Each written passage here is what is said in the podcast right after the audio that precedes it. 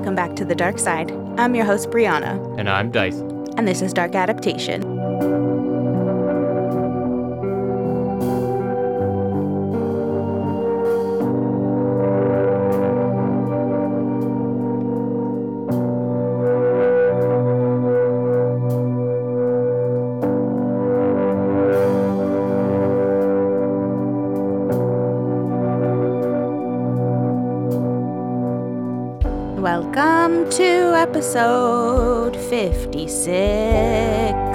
Welcome. It's episode 56. Happy March. Happy almost springing forward or whatever the hell we do. Oh, we're gonna ah. spring so hard. I can't wait to spring forward. I'm sick of this shit. Yeah. This episode, I was like, what? What? This episode comes out on Monday? Yeah, that's right. and yeah, the next, in the, in the coming weekend, we'll spring forward. Oh fuck yeah. And the days will be longer, and then it will be spring. And spring Mhm. is nice. Mm-hmm. Spring is one of I was gonna say one of my favorite seasons, but I like every season except summer. So I like summer. I like how long the days are in summer. I like summer nights, but I fucking hate humidity. I hate being sweaty. I don't like sweltering in the sun. I uh, was gonna say I don't like getting sunburns, but I don't actually burn. I just get a nice tan. Yeah, I burn enough for the both of us anyway. Yeah. But anyway, that's like so far away. It's just the like literally the 5th of March right now because Yeah. we record last minute. Buckle up for the like one and a half weeks worth of Canadian spring we actually get. I know. Because Heather's fucking snow up to our hips right now. Yeah. So much snow. So, thank you for joining us for our weather podcast and where we talk about seasons and how lucky we are where we live to have four. We really oscillate between weather and just straight out nautical podcast. Yeah. Ever since our first episode. I like our really weird underlying nautical themes. It just keeps springing up. Honest to God, none of, neither of us have tried, I but d- it just keeps popping in there. You know, it doesn't this time. Nautical. No. Yeah, no, Nautical, no. not gonna. I, I just feel a little crazy, feel a little like slap happy. I feel a little just like I haven't heard my own voice in a day because I've just been so entrenched in this case Yeah, that you've been you've been working hard. holy shit, this past week it's been like probably like 25 hours. Oh my God. worth of reading, researching, writing. Um, thanks a lot, Summer. You requested this case. we are talking about a like a pretty big one, one that a lot of people like think they know about. You know, Summer, you've recommended the Dyatlov Pass. Good Mhm. God, what have you done? Yeah. It is a big one. There's so much stuff that I am learning about. So this is just going to be like the first part and um I don't even know, man. I just think I should start cuz like good god. Yeah, let's let's get it out of your system. Yeah, I'm excited to start just pumping it out, putting it all into your brains instead. and like let's do it. Yeah, let's do it. In 1959, nine people were hiking through the Ural Mountains in Russia. Night was approaching, so they pitched a tent and settled for the night. What happened next is debated, but what we know for sure is that during the night, all nine of them fled the safety of their tent into the snowy darkness and perished in the freezing conditions. Some had succumbed to hypothermia, but others were found with gruesome injuries. These injuries, along with the circumstances surrounding their deaths and the lack of answers, led to conspiracy theories which spanned from aliens to radiation fallout. Holy fuck.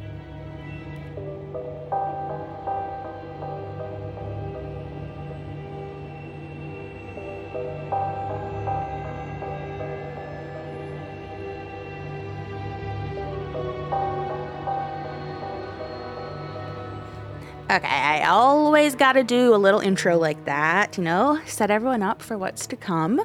But we're getting ahead of ourselves. Um, I guess I'm getting ahead of myself because I wrote that. No, it's their fault. Um, but like I had said, this is. Oh shit. Oh my god. God damn it.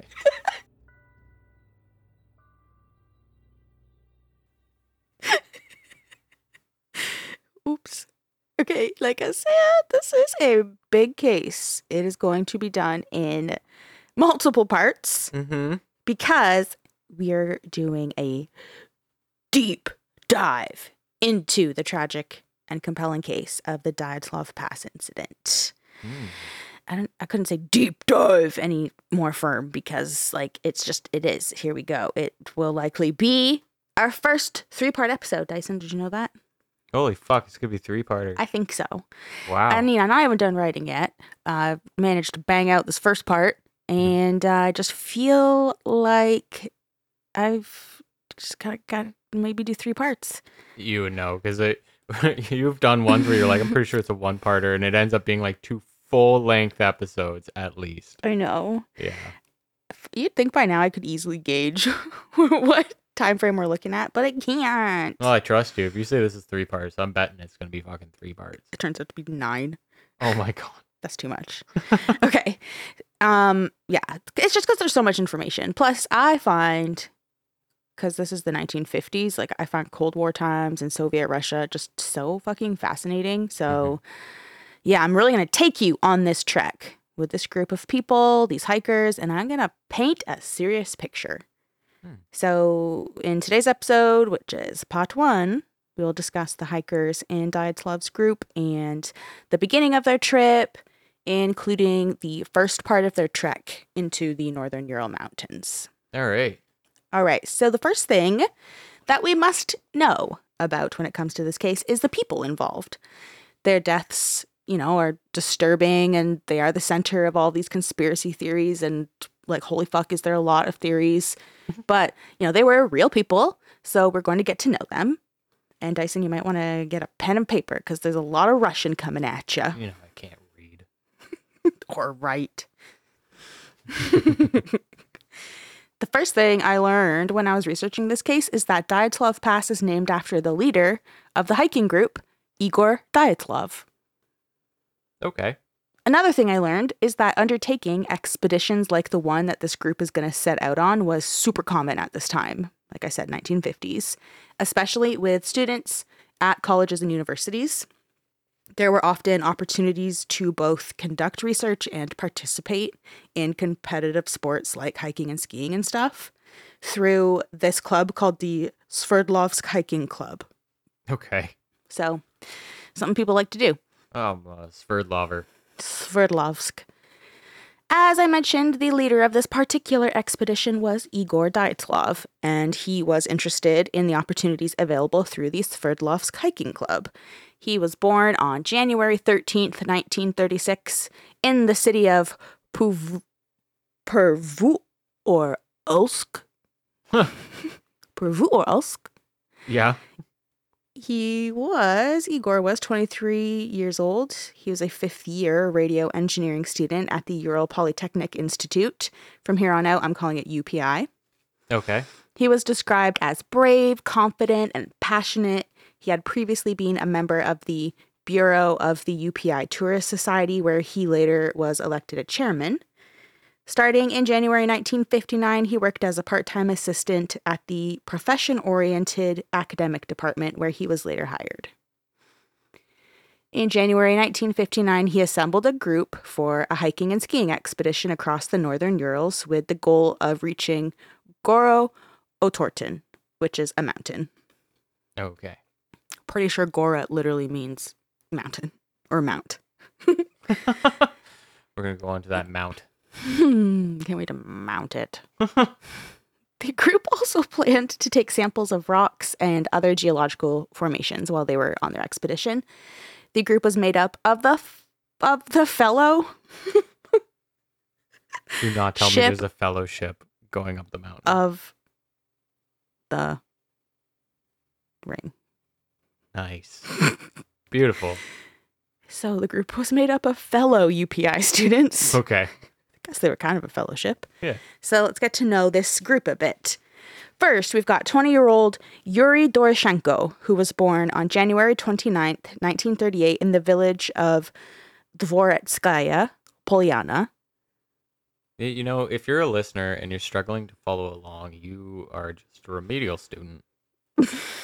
it's your fault. Speaking. Forget what I was going to say. Yeah. Speaking. Oh, oh, oh. I got a mush brain. Yeah. Okay. Uh, yeah, he's born in Dvoretskaya Polyana, S- Streletsky district, district, Kursk region. But he, Kursk region. Kursk region. Yeah. Region uh, means means province. I'm pretty sure. Yeah. Like the little segments. It's very very Soviet. So he moved to Reg in Sverdlovsk region, province. hmm during World War II evacuations. In 1955, he graduated from secondary school number 44 in the town of Reg. By 1959, he was a fourth year student of radio engineering at UPI, specializing in automation and measuring devices. As part of the board of UPI Sports Club, he was responsible for sports and tourism work, making him an excellent candidate for Dyatlov's team. Hmm. Next member of the group 23 year old Yuri Krivonischenko. Krivo done. for shirt. Uh, For shirt. this is Krivo. Here's our shirt. this is Krivo's shirt. Diet Love is very happy to have shirt. Krivo shirt. Okay, so Krivo was born on February 7th, 1935. If you're interested, he's Pisces. In the settlement of Zura in Ukraine. He was described as funny, always joking, looking to amuse his friends. Remind you of anyone. Due to his father's work and then World War II evacuations, he moved a lot as a child. He moved to Kakhovka, Ukraine in 1940, then Saratov, Russia in 1941, Urlask in 42, Orsk in 43, Chakao- Chakalov in 44, Krasnoyarsk in 46, and finally, in 1949, he settled in the city of Sverdlovsk. So it's the region Sverdlovsk, but then there's also in Soviet times the city Sverdlovsk, which today is Yekaterinburg. Okay. So like New York, New York. Yeah. Nice. Yeah. Also, because we're calling him shirt, I don't know why, but he's automatically short to me. He's the like short one in the back. I don't know how tall he was. I really hope he's small. In 1942, Krivo, aka Shirt, enrolled at UPI to study civil engineering, and by 1957, he earned his civil engineering degree, specializing in industrial and civil construction. In September 57, after earning his civil engineering degree, he enrolled in the military department at UPI, where he was a junior lieutenant of the armored forces, specializing as a platoon commander for medium tanks. The same month, he started work as a head foreman at Mayak Production Association, uh, MPA for short. So, MPA is a huge name in Russia. It's one of the largest nuclear facilities in the Russian Federation. During the Cold War. Mm hmm. Holy shit. Mm hmm. Yeah, that's a big deal. Mm hmm. hmm In May 1958, he was transferred to another work area in MPA as a foreman where he supervised the prisoners who were building more nuclear facilities. Gulag. The prisoners building nuclear facilities. That's good. Man, Soviet Russia, prisoners built most of the things. Yeah, they were free labor. Yeah. Yeah. In 1958, in August 1958, he tried to resign due to, quote, utmost reluctance to work in this system. But he was refused. Um, trust me, there's a lot more details on that later. It's Yeah. a, it's a wild ride. But it's so funny because like only Soviet Russia during the Cold War would you try to quit a job and they disapprove you. Yeah, and it's easy for them too, right? Because they're the ones who are supplying you your education, your military training, all of that. It's on their like dime and time. So they're like, no, we don't have to because we mm-hmm. pretty much own you. Yeah. At the, communism, man. At the end of 1958, a disorder, a disorder. No, that's what I have. A discharge order was finally signed. and Krivo was moved to a new workplace where he was support, supposed to start on January 21st. I am broken. I know. Deep breath. Okay. He was supposed to start at this new workplace on January 21st, but he took another leave and additional days off for quote hazardous duty at the previous workplace. He really fucking hated that place. Yeah. He ended up with a 29 day leave, which was starting on January 19th, 1959. So it was this with this time he decided that he was going to go hiking and he was an incredibly experienced hiker. He had earned badges, certifications, he completed training instructor courses at the Sverdlovsk City Tourism Department. He was qualified as a junior tourism instructor and he'd been a member and a chairman of the Bureau, Bureau of the Tourist Club at UPI. So, if you want anyone on your team, it's Krivo. Yeah. So, of course, Dadslav was like, fuck yeah, Krivo, let's go. Yeah. Come along, skirt. Shirt. Skirt. Skirt. Skirt. Okay. 24 year old Alessand- Ale- Alessandre. That's not right. Alessander. Alex. Jesus Christ. It's Alexander? Alexander? Is that what you're trying to say? I'm trying to say Alexander. Yo, the struggle is real. Just staring and trying to pronounce Russian, like tr- just solid Russian names. I think I'm doing places. okay when I'm not just having a disorder. Yeah. Next member is 24 year old Alexander Kolevatov. Koli for short. Nice.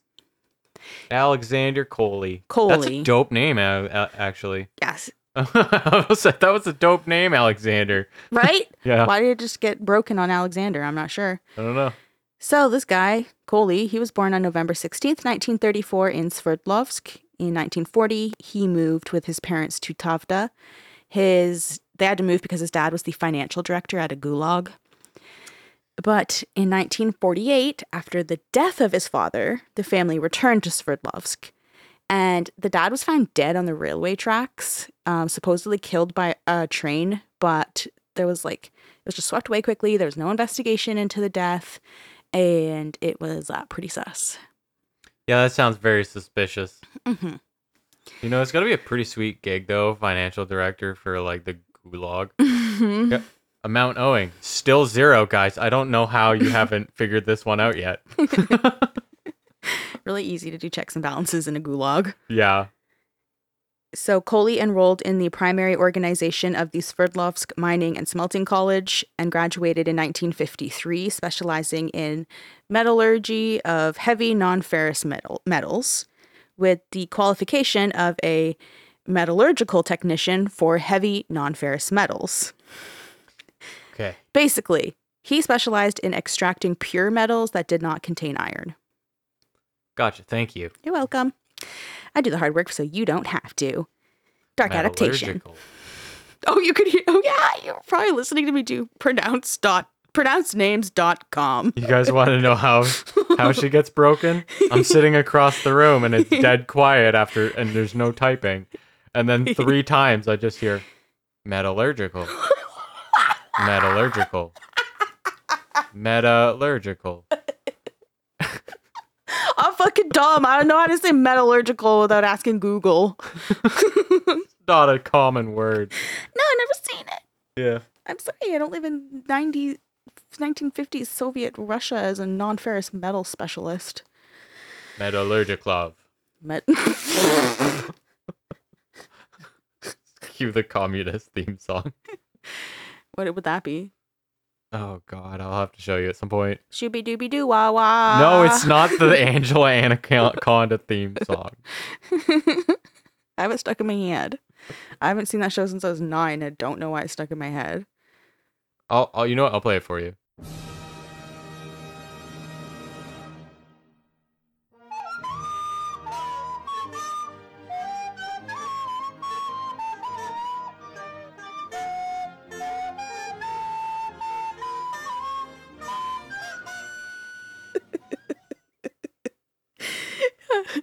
You didn't salute. Oh, well, you know, there's probably better things to do. Uh, I could think of other gestures.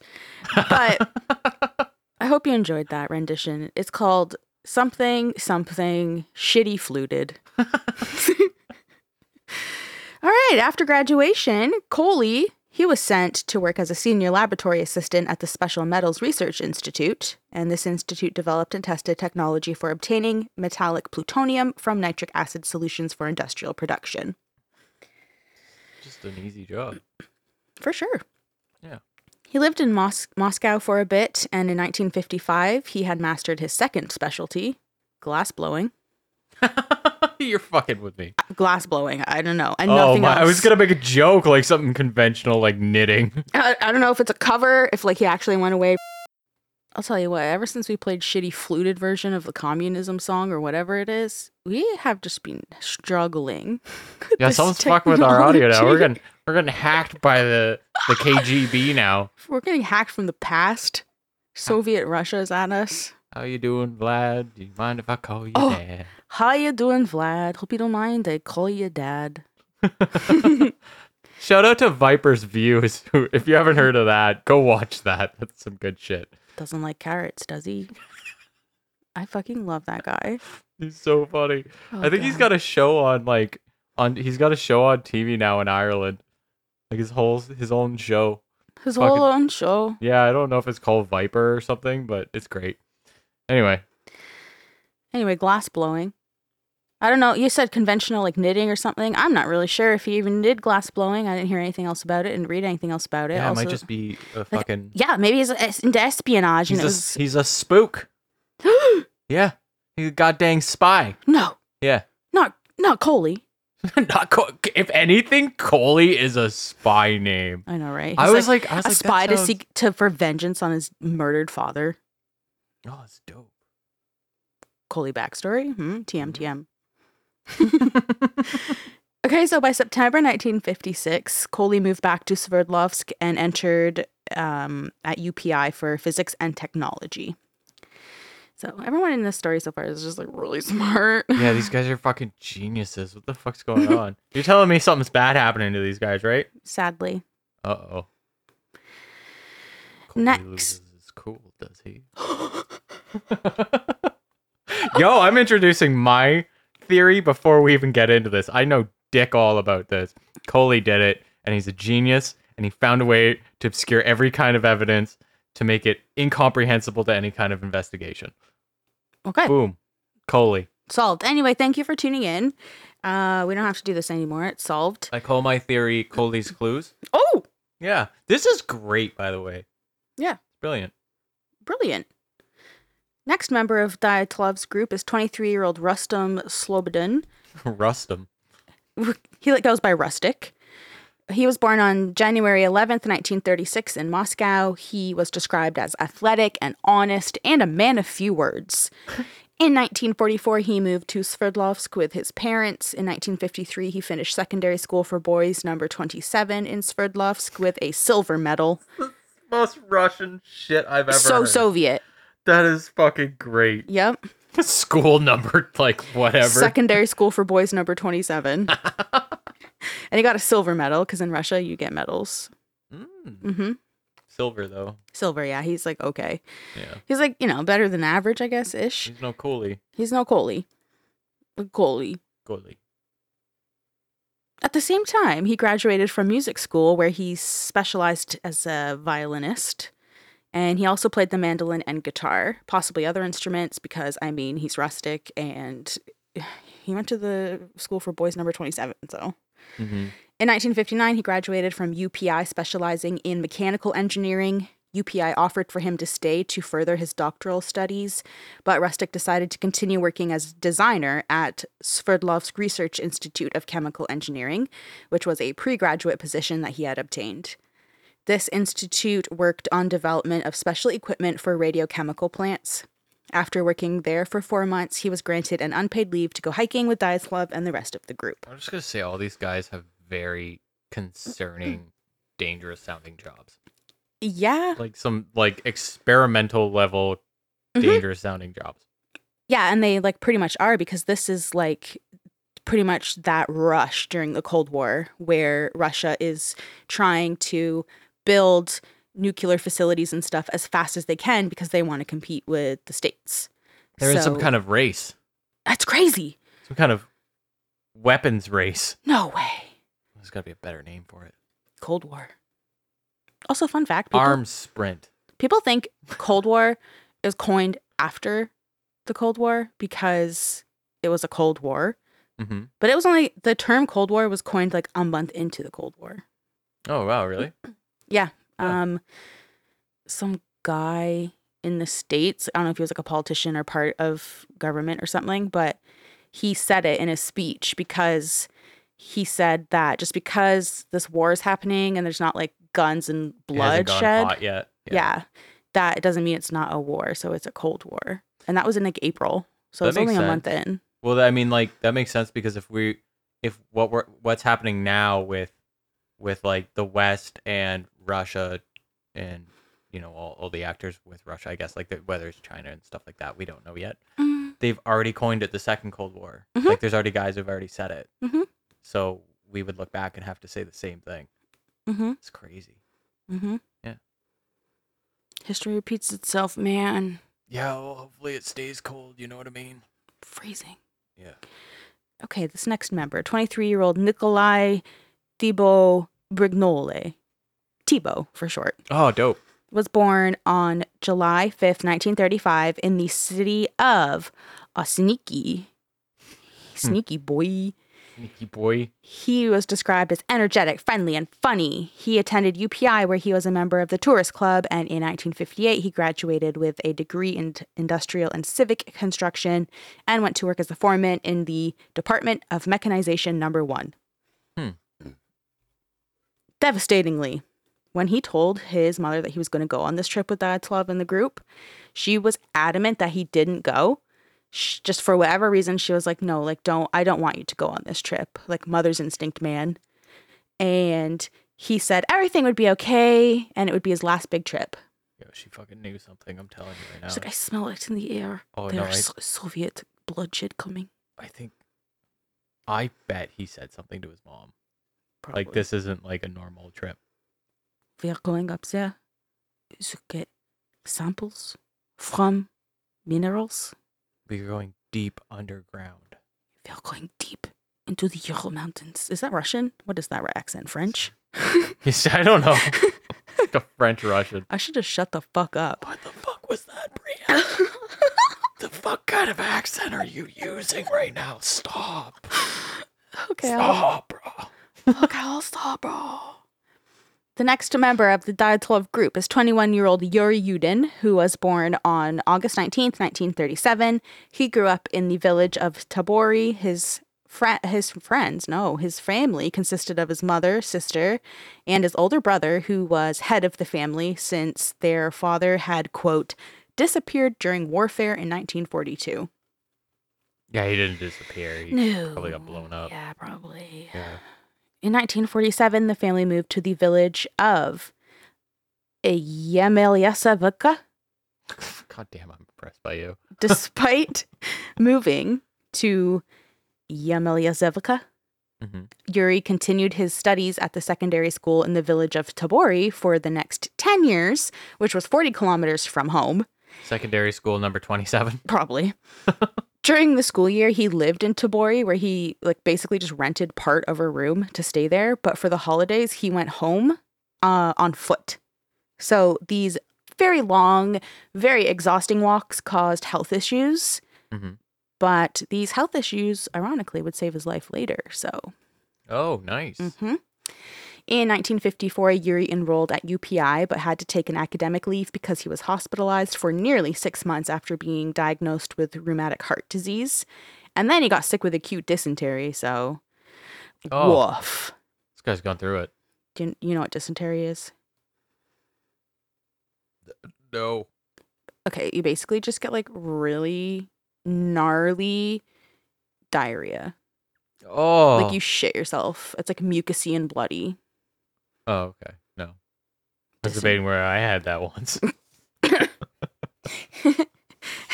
when did I eat lipstick? Ew! It's just beets. Just beets. I'll tell you, one time I took a poo and I was so afraid, and I realized I had it was because I ate a whole bunch of beets the other the day before. So it wasn't just a bloody poo; it was just because I ate a lot of beets. Still gave you a bit of a shock, did it? Oh, I was scared. Yeah.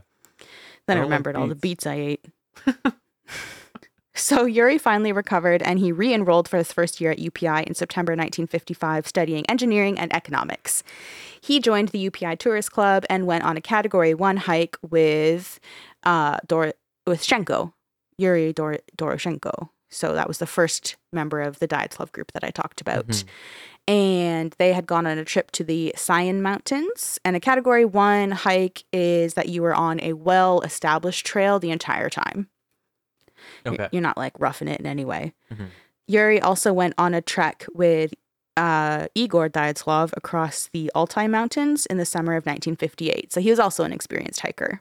Okay. By 1959, he was a fourth year student at the oh fourth year student at UPI and the head of the organizational sector of the UPI Tourism Club Euro, and he was preparing for another trek with his friends. So the next person we have is 22 year old Zenaida Kolmogoro Kol Kolmogorova. Uh, okay, I'm not even gonna try that.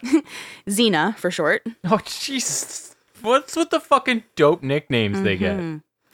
The first of the two, this is the first of the two women in the trip. So there's only two women that go. Jesus Christ, we're gonna go hi- hi- hiking in the fucking mountains. Or is this safe?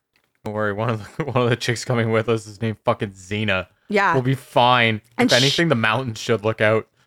and she is badass too. Mhm. So Zena was born on January 12th, 1937, in the village of Chiryomhova in Sverdlovsk.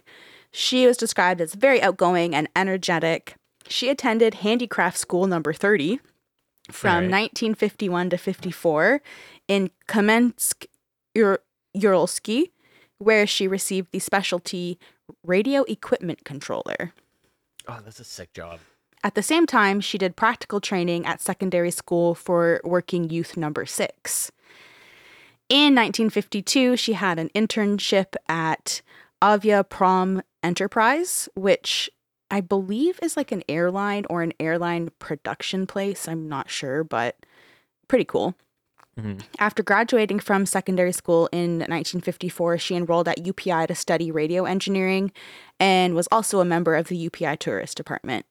She had recently started her pre graduation practice at a radio production factory, but asked for some time off to go on this expedition with the Dyatlov group. She was an experienced hiker who had her share of difficulties on these trips. So during one of the trips, she was fucking bitten by a viper. Well, And despite this, yeah. horrible pain and absolute suffering from being bit by a fucking viper, she refused to lighten her load, uh, unwilling to cause hardship to anyone else, and she just fucking trekked on. All right. Well, that's fucking sick. Sounds like something Xena would do. It it does. Xena would probably bite the viper's head off. She probably- yeah, exactly. Yeah. Grabbed it and ripped it in half and then cooked it on the fire. Made a tourniquet for her leg with it. I was gonna say, with a, s- do snakes have bones? yes. I'm going with yes. Like a spine, probably, right? Yeah, they got bones. Like there's snake heads and stuff, right? yeah, yeah, yeah. Yeah, okay, yeah, cool, cool, cool, cool, bones. cool. Okay, we're done. Yeah, yeah. So, Xena didn't. If not, they're worms. Ew! it's just a toothy worm. Does, ew! He's gonna bite you. Sound no, nope. Okay, so anyway, Xena, she didn't know until the first day of the trip with the Dyatlov group that her former boyfriend Shenko was also going to be there. They had recently broken up, and they seemed to be on decent terms. But apparently, she had written to a friend that it was really hard to be there with him since quote, "We are together and yet we're not together." So physically on a trip together, but not like a couple anymore. So. Right. Xena was feeling a little bit sad. Oh, okay. Sad Xena. She's still fucking sick though. Yes. Just fucking carrying around her dead snake with her still On a stick. on a stick. Next, we have 20 year old Ludmila Dubinina, the other woman in the group and the youngest. She was born on May 12th, 1938. Wow.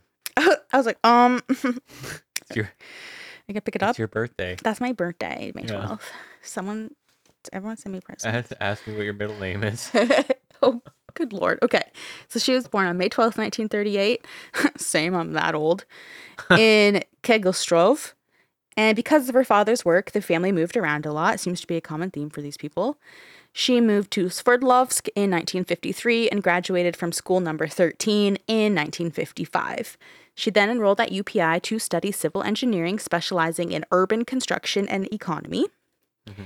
She loved to sing and to take pictures. She was a very good photographer, and a lot of the photos we see and have from this trek is because she took so many.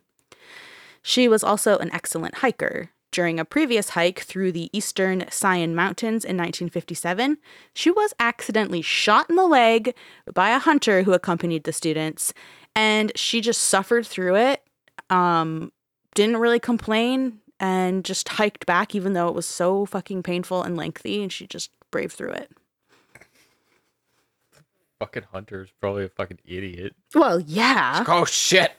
Oh, sh- I shot Ludmina, Yeah, you can you can walk it off, right? and she did. Yep.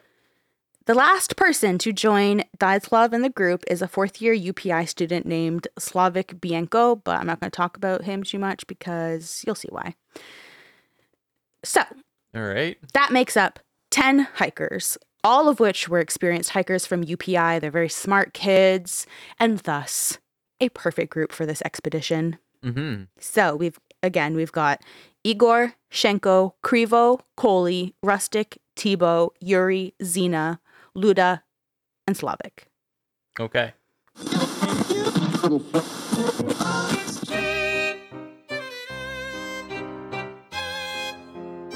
Do you like horror movies? Do you like hanging out with your friends? Do you like having a laugh? Do you like podcasts? Well, you should check out our podcast, Spoils of Horror. We're not a review show. We're a horror movie hangout where we talk about movies that are lost, forgotten, popular, and bizarre, all in the scary realm. You can listen to our podcast while you're doing just about anything. You could be washing your dishes. You could be washing your cat. You could be washing your genitals. all forms of genitals accepted. We are a fully inclusive genitalia show. Yes, we are the number one ideal podcast for washing your genitals. Our genital Yelp reviews are unsurpassed. Five and a half stars. You don't want to know where that half came from. Uh, now that you know that, check us out on all major platforms. you can search for Spoils of Horror on all social media sites Come and hang out with us. We'd love to see you. and your genitals. Bye.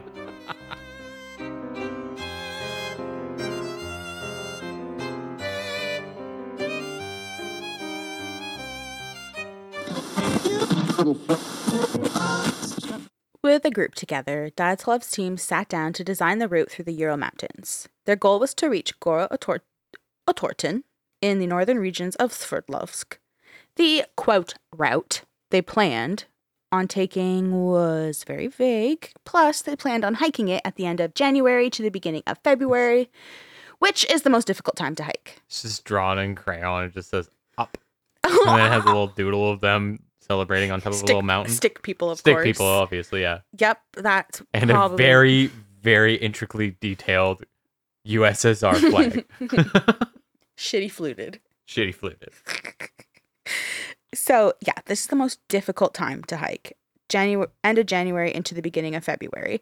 So, this makes sense when you have worries from family members like Thibeaux's who are saying like, "Oh my god, I don't want you to go."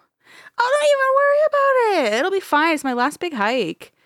And also on top of it, you know, this vague idea of the route and the harsh conditions is just asking for a nightmare. hmm So the area of the Urals that the quote route went through was not sufficiently studied. There weren't any detailed public maps of the area. Igor had to ask an acquaintance of his who was like a geologist and a pilot to help him like sort of develop a route that they could take because the sports club and the Sverdlovsk route commission didn't have a map of the area where Igor planned to lead his group. Oh, that's your first red flag right there. Mm-hmm. Yeah. So he had to design one and submit it and stuff. So he talked to this pilot friend or whatever and pitched the route idea that he had sort of developed with some guy to the rest of Dyatlov group, but no one in the group could completely agree on the best route to take. So Igor said he'd finalize the route and make sure it was solid and good and whatever, and he'd send it to SRC, which is the Sverdlovsk, Sverdlovsk Route Commission. Uh, he sent it to them. He'd get approval, and apparently he never did that though. Okay. Yeah. So despite that, and the like associated dangers with hiking at that time of year, and just all of the intensities that come with an expedition like this, the group was approved by the SRC on January 23rd, 1959, and they were issued their route book, which listed their course as following the number five trail. I tried to look this up to see what the number five trail was, if it had already been mapped out hmm or what. I assume it's a previously mapped out route since uh, never submitted his route. hmm So I don't think that they followed number five. I think that they were going on whatever Igor's plan was. Okay, so they just straight up lied to the commission. I can't say yes or no, but I can It's- say that Potentially, they did. yeah, like something doesn't line up here, and Igor Dyatlov did not do his due diligence there. Fucking damn it, Igor. Yeah. So the group found out last minute that Slavik couldn't join them. So that's the last member that I had mentioned, Slavik Beniko. And I was like, I'm not going to talk about him because he doesn't really matter. Yeah. So they had found out last minute he can't come because UPI's dean's office didn't allow him to. And this was likely due to some sort of problems with his studies. It could be a medical problem, such as him having a horseshoe up his ass. Right. Yeah. So then, right before the group of nine now is about to head out, they get this last minute addition to their trek. It's a man named Semyon Zolotaryov. And he was originally supposed to go on a totally different expedition, like a whole different group, had nothing to do with Dyatlov, but was changed to Dyatlov's group. Semyon was born on February 2nd, 1921, in the village of Udobnoy. So it made him 37 years old at the time of Mhm. this trip. So he was much older than the rest of the group. And more recently, he had worked as a phys ed teacher at various schools, but he had a military background as well. At 20, Semyon was drafted into the Red Army in October 1941. The Red Army is the armed forces of Soviet Russia. Mm-hmm. And upon arrival at the unit, he was sent to the School of Junior Commanders. After two months of training, he was awarded the rank of corporal. From February to March 1942, as a squad leader, he took part in, quote, construction of defensive fortification of Rostov. So, Rostov is a city. Okay. I don't know, he was situated there to fortify the city, I guess. hmm He fought in the war from October 5th to 19 uh, sorry, October 5th, 1942 to the end where he had fought in all kinds of brigades and battalions. Um, apparently he was never wounded or shell shocked and he was often one of one of only a few that would get out of battle alive. Yeah, because yeah, they they have they have a a military doctrine of essentially just send as many as you can until they run out of bullets. Yeah. Like, So, for example, there was one battle, and he was one of 20 men who survived out of a brigade of nearly 500 men. yeah, And, like, he, he did this multiple times. So, he also had a horseshoe up his ass for a while. mm-hmm. At the end of the war, he was awarded the Order of the Red Star, which is awarded for extraordinary valor in defense of the Soviet Union. And he was awarded three medals one for the defense of Stalingrad, one for the capture of Königsberg, dude fought in Stalingrad. Mhm. Jesus Christ. And one for the victory over Germany in the Great Patriotic War. okay, yeah. So th- this guy really does have a horseshoe up his ass. Those are not easy. No. Those were those were like And he literally just tw- sending waves of people. by the end of the war, he was 23. Like he's a baby. yeah. He's a baby. Yep. So interestingly, Semyon told the Dyatlov group that his name was Alexander. And in diary entries, he's referred to as Sasha K. So that's what I'm going to call him from now on, Sasha K. Okay. On documents pertaining to the expedition, so you have to do like a bunch of paperwork and stuff because it's fucking Soviet Russia. He lied about certain details. Like, for example, he sometimes wrote his birthday as February 1st, other times he wrote it as fe- February 2nd. And this is interesting because there's always been heavy speculation and theories that Semyon uh, Alexander, Sasha K, whatever his name is, Mhm. Might not be his real name and he had assumed someone else's identity during the war. Or he was trying to, like, very hard to veil his real life and hide accurate details. Hmm. So there will be more details on that little conspiracy later. Don't you worry. But Mhm. just, yeah. It's also strange that he was a last minute addition to Dyatlov's group. And it's like, I don't know who said he should go in this group. I don't know why he switched into this group. Whatever the reason is, it's weird because he did not have anything in common with the rest of these kids.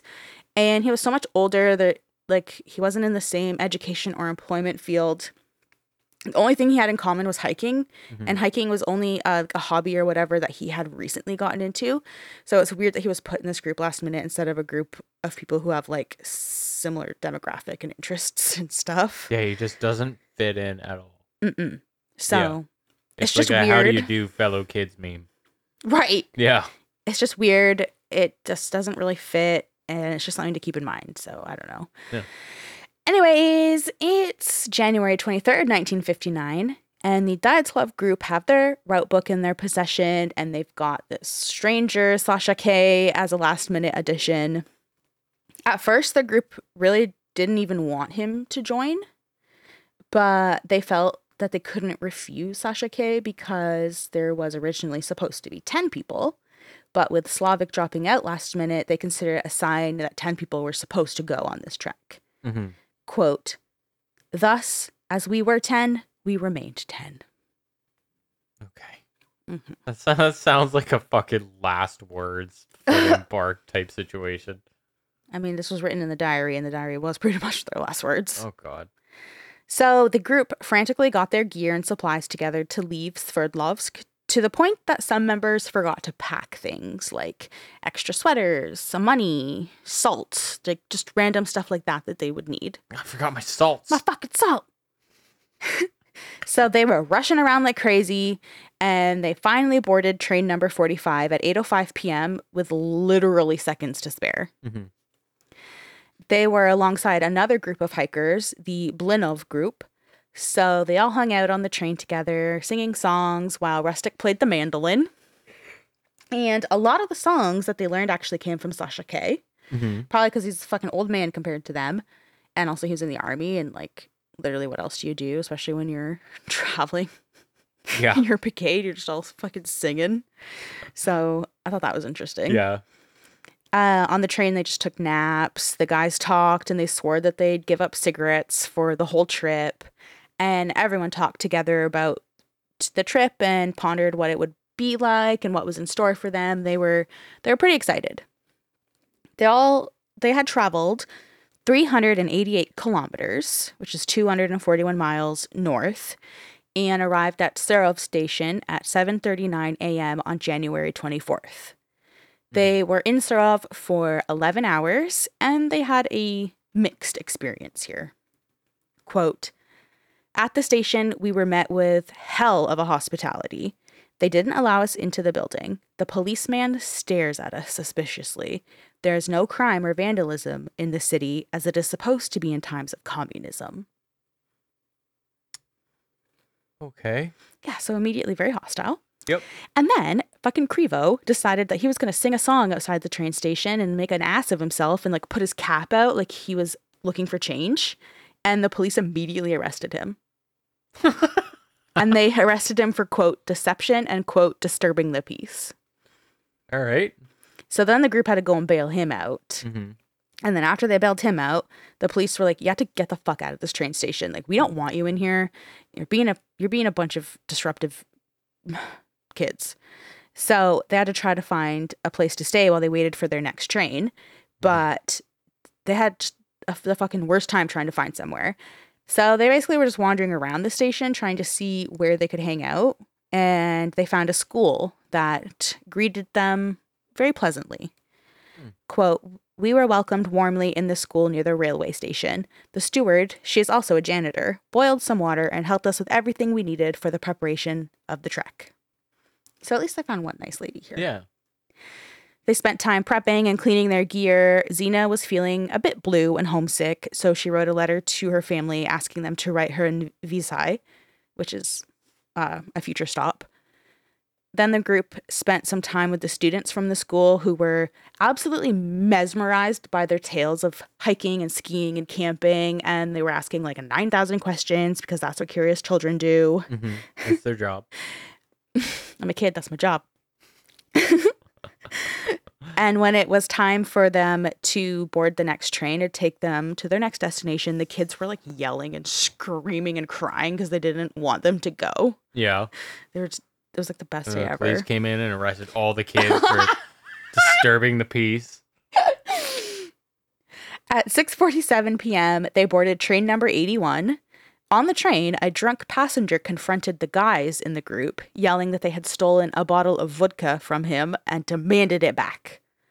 They tried to ignore him, but the drunken passenger kept insisting that they were thieves.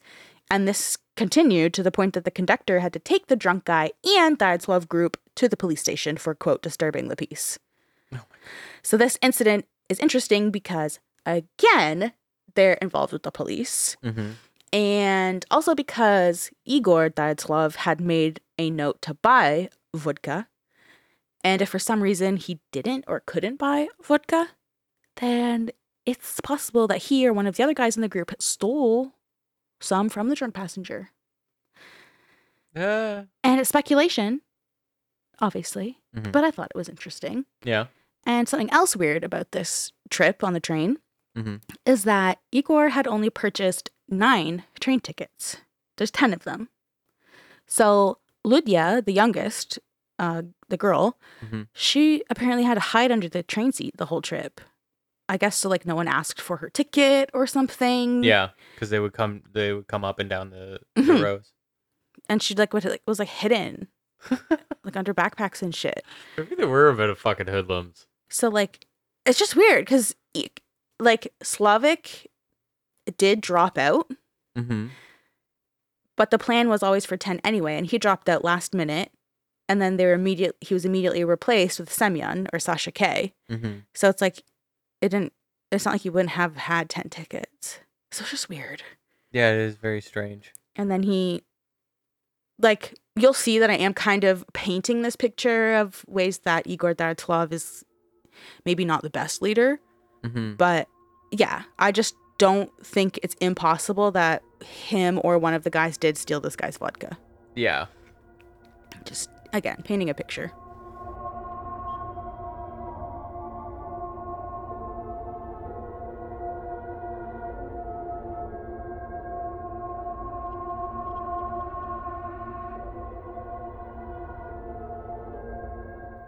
On this train ride, the group traveled another 134 kilometers or 82 miles north, arriving outside Ivdel at 11:42 p.m. They spent the night in the train station, sleeping and taking turns watching their backpacks and equipment. They boarded a bus around 6 a.m. on January 25th to go into the city of Ivdel, where they were dropped off at the post office to stamp their route books. Around 7 a.m., a small, crowded bus took both the Dyatlov and Blinov groups on a 90 kilometer, 56 mile trip north to the village of Vizhay, where they arrived at around 2 p.m. The group got their route books stamped for the second time at the post office in Vizhay, parted ways from the Blinov group, went to see the film Symphony in Gold, and then hunkered down in the quote hotel they were staying in, where they prepped for their expedition and ate warm loaves of bread, goulash, and drank tea to keep their energy levels up for the first day of hiking. I say quote hotel because the group diary shows an entry where someone wrote quote we slept in we slept in so-called hotel two people per bed sasha k and krivo slept on the floor between beds Okay. wasn't very, very good. wasn't very fancy this place also there's a pattern where sasha k and krivo get the shit end of the stick when it comes to sleeping Yeah. I imagine I imagine uh Sasha K is fucking Yeah, he's like, um, oh, I've seen way fucking worse. I'll sleep on the floor. and he's immediately an outcast anyway because he's not a fellow student of UPI. He's Mhm. not their friend. He's some weirdo fucking guy who just joined them. Yeah. But then Krivo, I don't know, like he he always get. We'll see. this. it's the And in his diary, it just says, "Dear diary, I am in love with Sasha K. Aww, I will sleep on floor with him. that was French. I will suck his dick." I love me a social cake croissant. Mm, Croissant? From the group diary in an entry that was written by Zena, quote, We had a tearful goodbye with the Blinov group. The mood sank. In general, I am very, very sad. We are extremely lucky. The Symphony in Gold was showing. We left all of our things and packs at the hotel and went to the club. The image was a bit fuzzy, but it didn't overshadow the pleasure at all. Krivo, sitting next to me, was smacking his lips and oohing with delight. This is real happiness, so difficult to describe with words. The music is just fabulous. The mood after the movie greatly improved. Igor Dyatlov was unrecognizable. He tried to dance and even started singing Oh Jackie Joe. Okay. what the fuck is Oh Jackie Joe? Oh Jackie Okay, Symphony in Gold is like a Russian figure skating musical romance movie, I think. Mm. So, Uh, like Blades of Glory. Not even as good though. Mm. hmm I don't care. I love Blades of Glory. I love that movie so much. so yeah, that entry was just to show that they did they, their moods were pretty low. They were a little bit depressed. They had to say goodbye to their other group.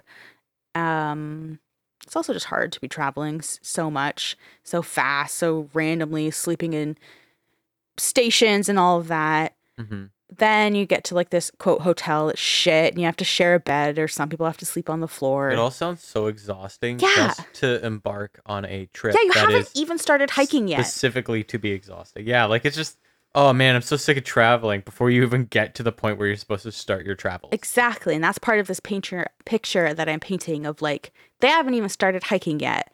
They're already just crammed together, flying by the seat of their pants in these stressful situations where they are already exhausted. So there's mm-hmm. this roller coaster of emotions happening. So they're they're sad because this other group is leaving and they're in a shit hotel. Then they get to see Symphony in Gold, so it's kind of exciting. So they get a little bit more invigorated and to the point that Igor Dyatlov, who is like very sort of laid back and like reserved, is like dancing and singing "Oh Jackie Joe," mm-hmm. and it's just a roller coaster for these people. And yeah, they're not even hiking yet. Yeah.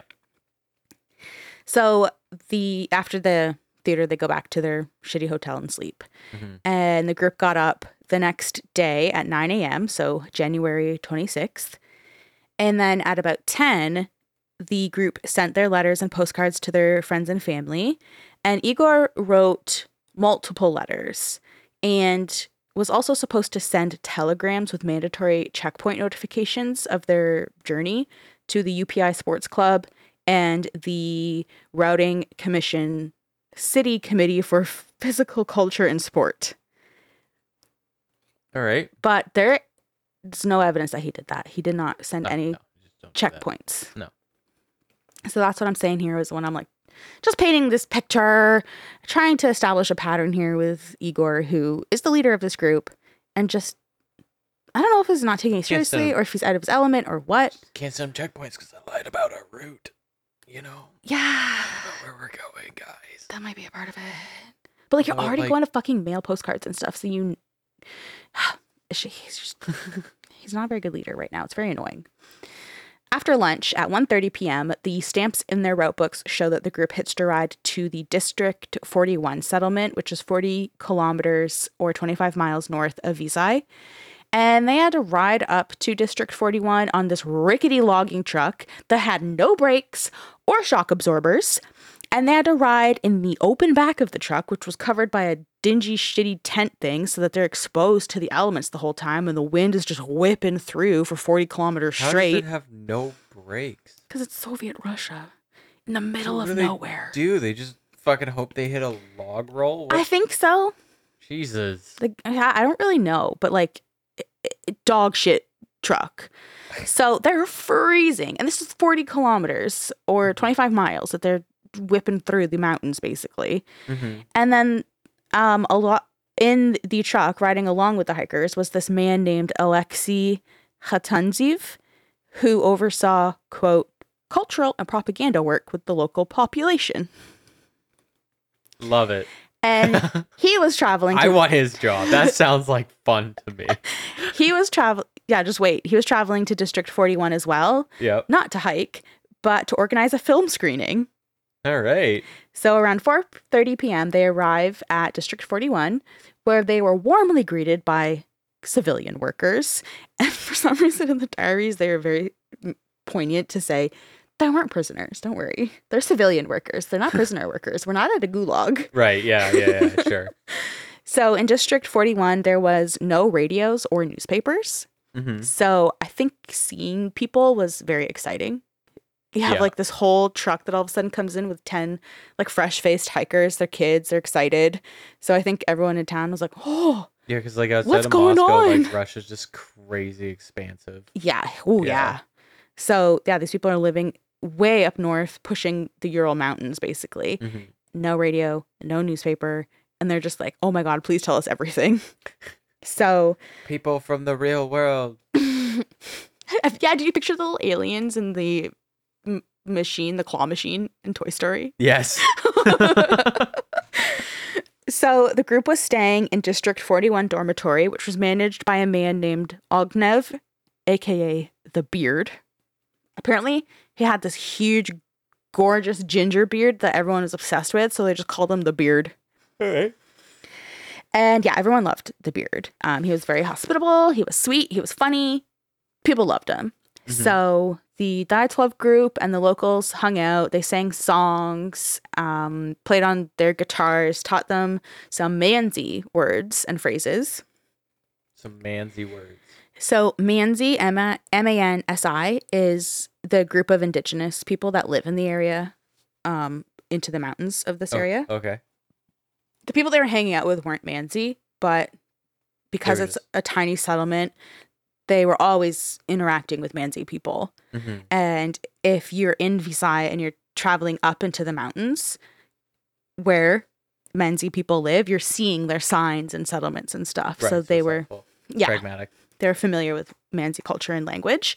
hmm So just to like kill time and have fun, they were teaching Dyatlov group Manzi words and Mhm. phrases.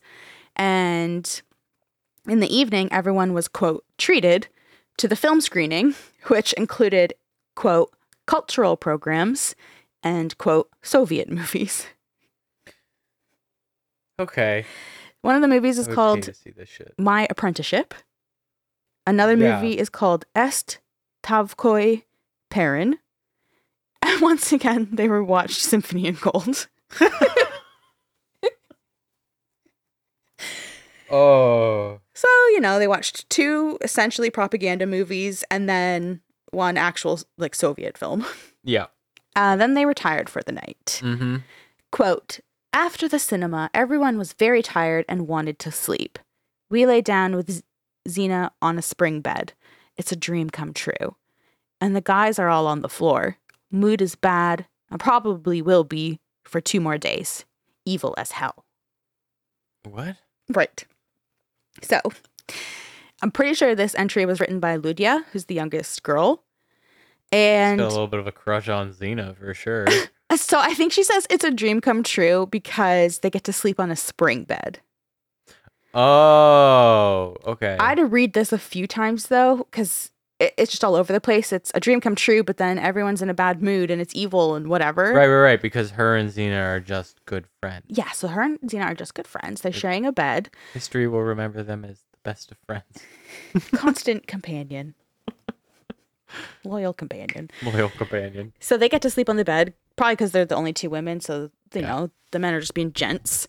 Uh-huh. And I think it's a dream come true because it's a spring bed. So it's not like some shitty sack of hay or something. Right. And uh, all the guys had to sleep on the floor. So they're like probably not the happiest about that. I don't know why the mood is bad though.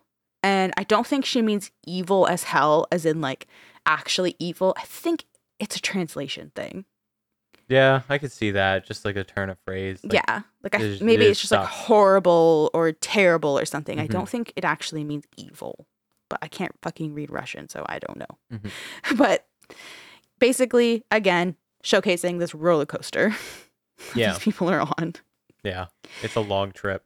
Mhm. Yeah. And it's nonstop. The only time you have downtime is to watch the propaganda film. And lie on a floor. yeah.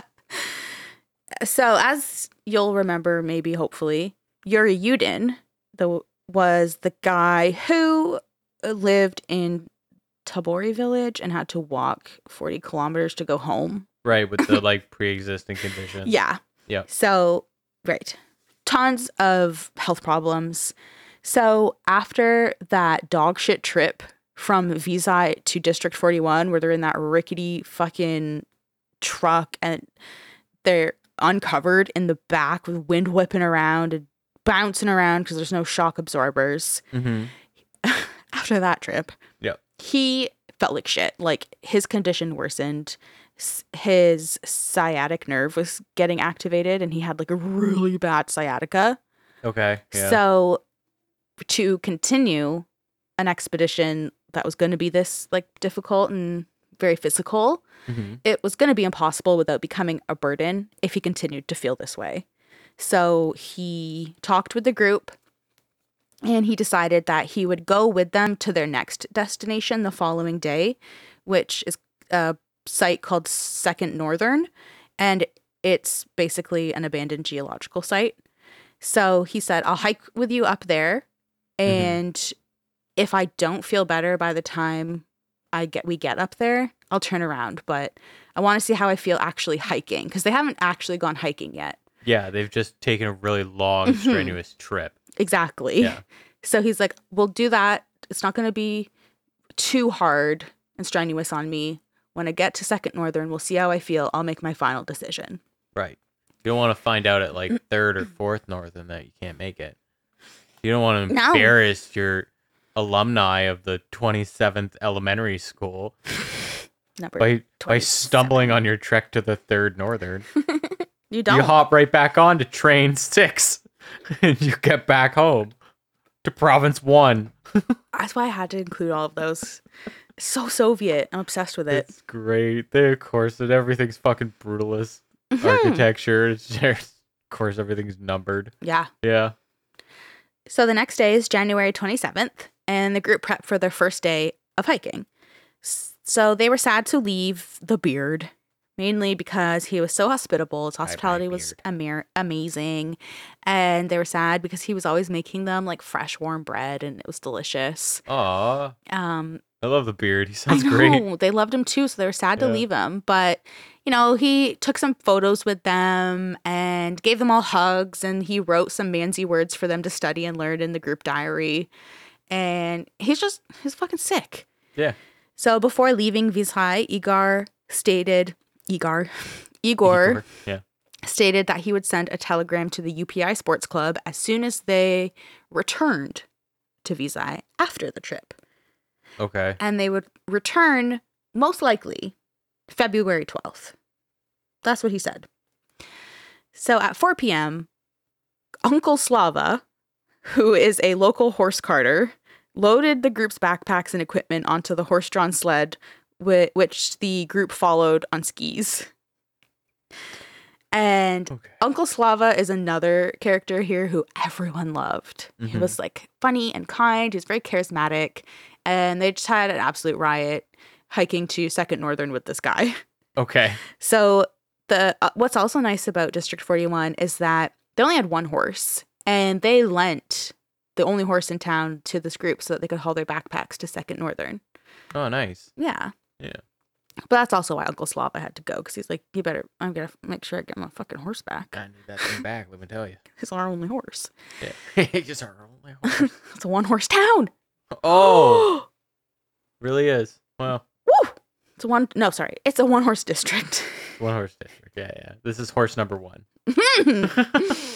so, um, this this first day of hiking, It was a gorgeous day. It was very warm and sunny. It was five degrees Celsius. It was awesome. So the group was happy and excited for their first day of hiking.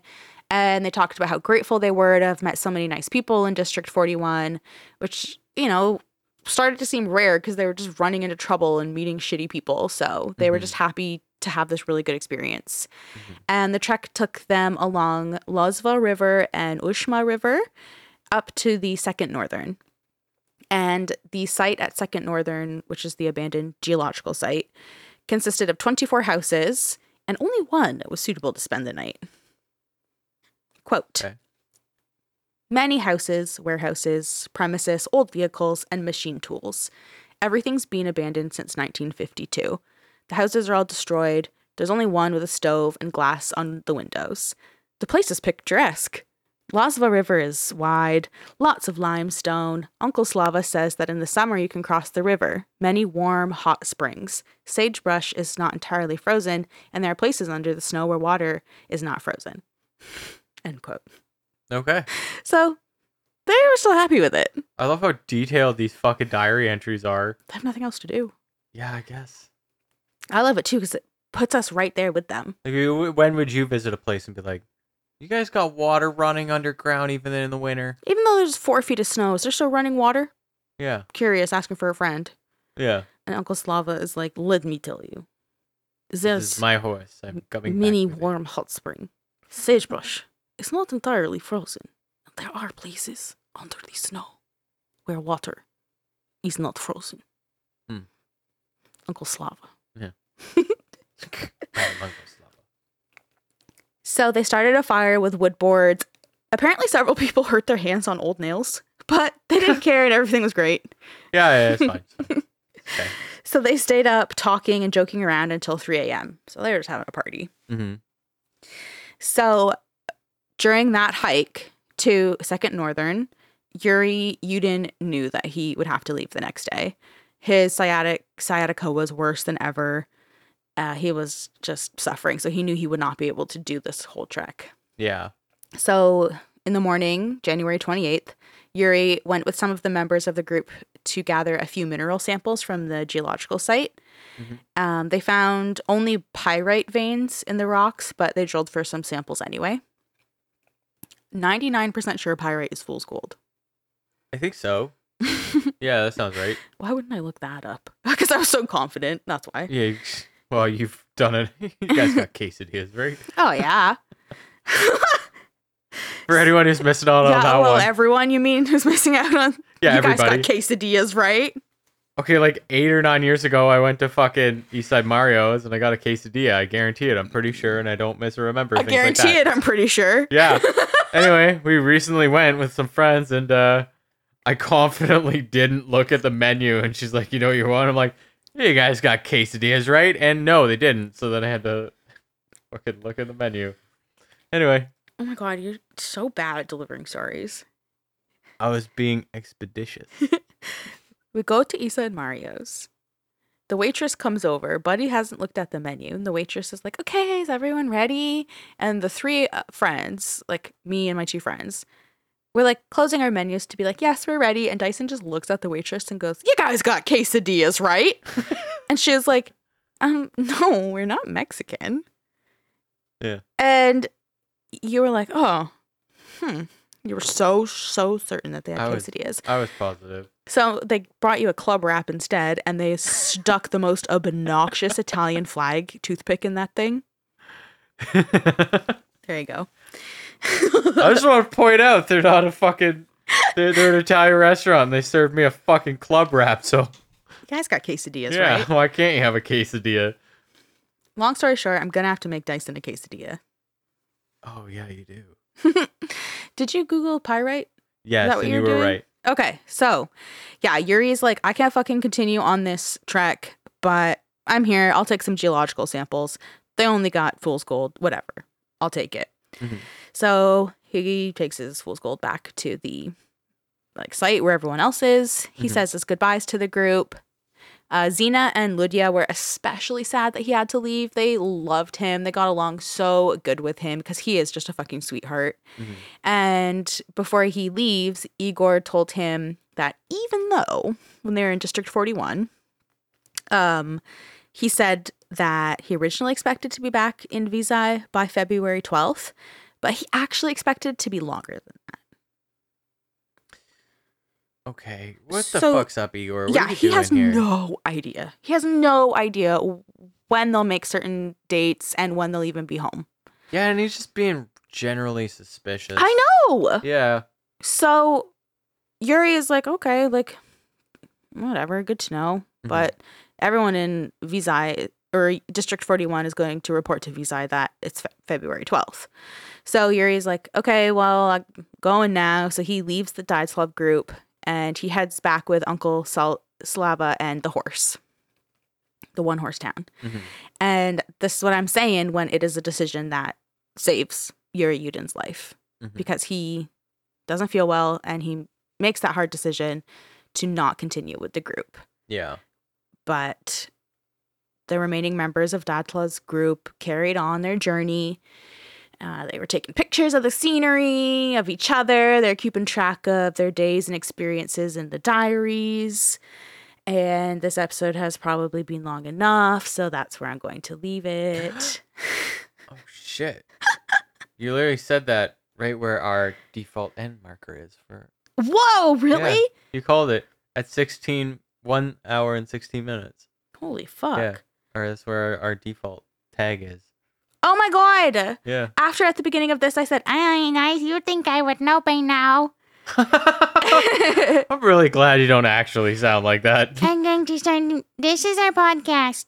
Oh my god. oh, ew. Oh. Please don't unsubscribe. I won't do it again. so, yeah, you know, I'm going to leave it here. Uh, I could keep going on, honestly, but Mhm. we have to stop at some point. So, Yuri Yudin departing from the group, I think, is a good place for us to stop, take a little breather. Also, like I said, this might be a three parter. Not sure. I'm not done writing this fucking thing. I think it's gonna be a three parter. I still have- so much detail. Because I want to, I have to. I can't help it. You have to because it's a fucking huge mystery that hasn't been solved yet. Exactly. If you don't know these things, then you're gonna have a shitty opinion by the end of it. yeah uninformed Yeah. totally and and also i there is so people know like you know quote know the Dyatlov Pass incident Mhm. they have all at least heard of it or have heard the conspiracy theories that go with it and a lot of the times it's because you listened to an episode or watched a documentary or a YouTube video or whatever Mhm. and heard about it in 50 minutes. So inherently, it's going to push some sort of narrative at you in 50 minutes Yeah. or leave out so much that there's only one or two conclusions you can draw from. And mm-hmm. I physically can't do that. Yeah. I can't do that. There's so much information in this story. And I think that, first of all, people in the Dyatlov group does deserve to have this story told the way it's laid out. Yeah. And also, you as a listener deserve to know as much information is pertinent to make a decision down the road when we do talk about all of the crazy theories that are out there. Yeah. And it's just how I have to do it. Yeah. And we're not here to skim the surface. It's a fucking deep dive, people. Dyatlov Pass. Summer, you recommended this. What have you done?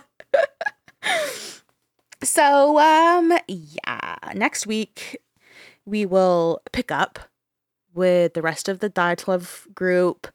Uh, Yuri's left now, so it's just the nine of them. So we'll see where their trek takes them.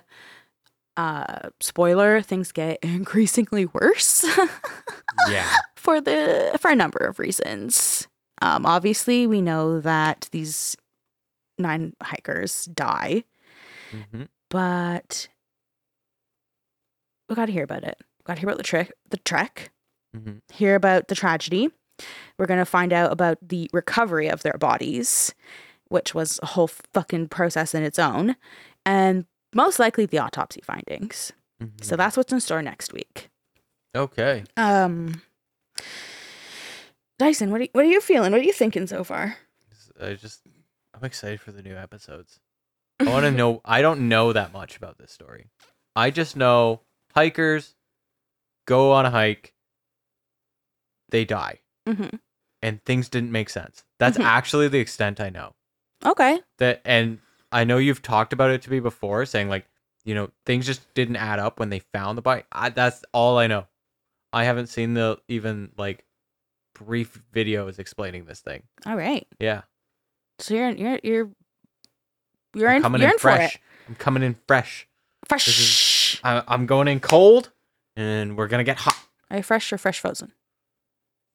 Fresh frozen chef. Fresh frozen, chef. Yes, Is this fresh? Yeah, it's fresh. It tastes frozen. Yeah, fresh frozen. fresh frozen. Outdated Gordon Ramsay references. oh yeah. Okay, so uh that's how Dyson's feeling. I'm feeling good to start talking about this out loud and like getting it out of my brain. Yeah. Uh, there's still so much to research and talk to you about. So please make sure you come back next week where it's, you know, gets even more interesting. Mm-hmm.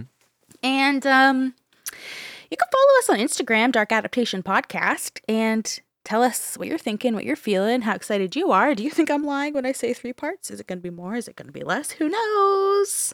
A gamble unless you're gambling that it's gonna be only two parts, and then you're just an idiot. Okay, that's so true. Guys, that's true. Three Yeah. minimum, three minimum. Yep. Three. Wow. Okay.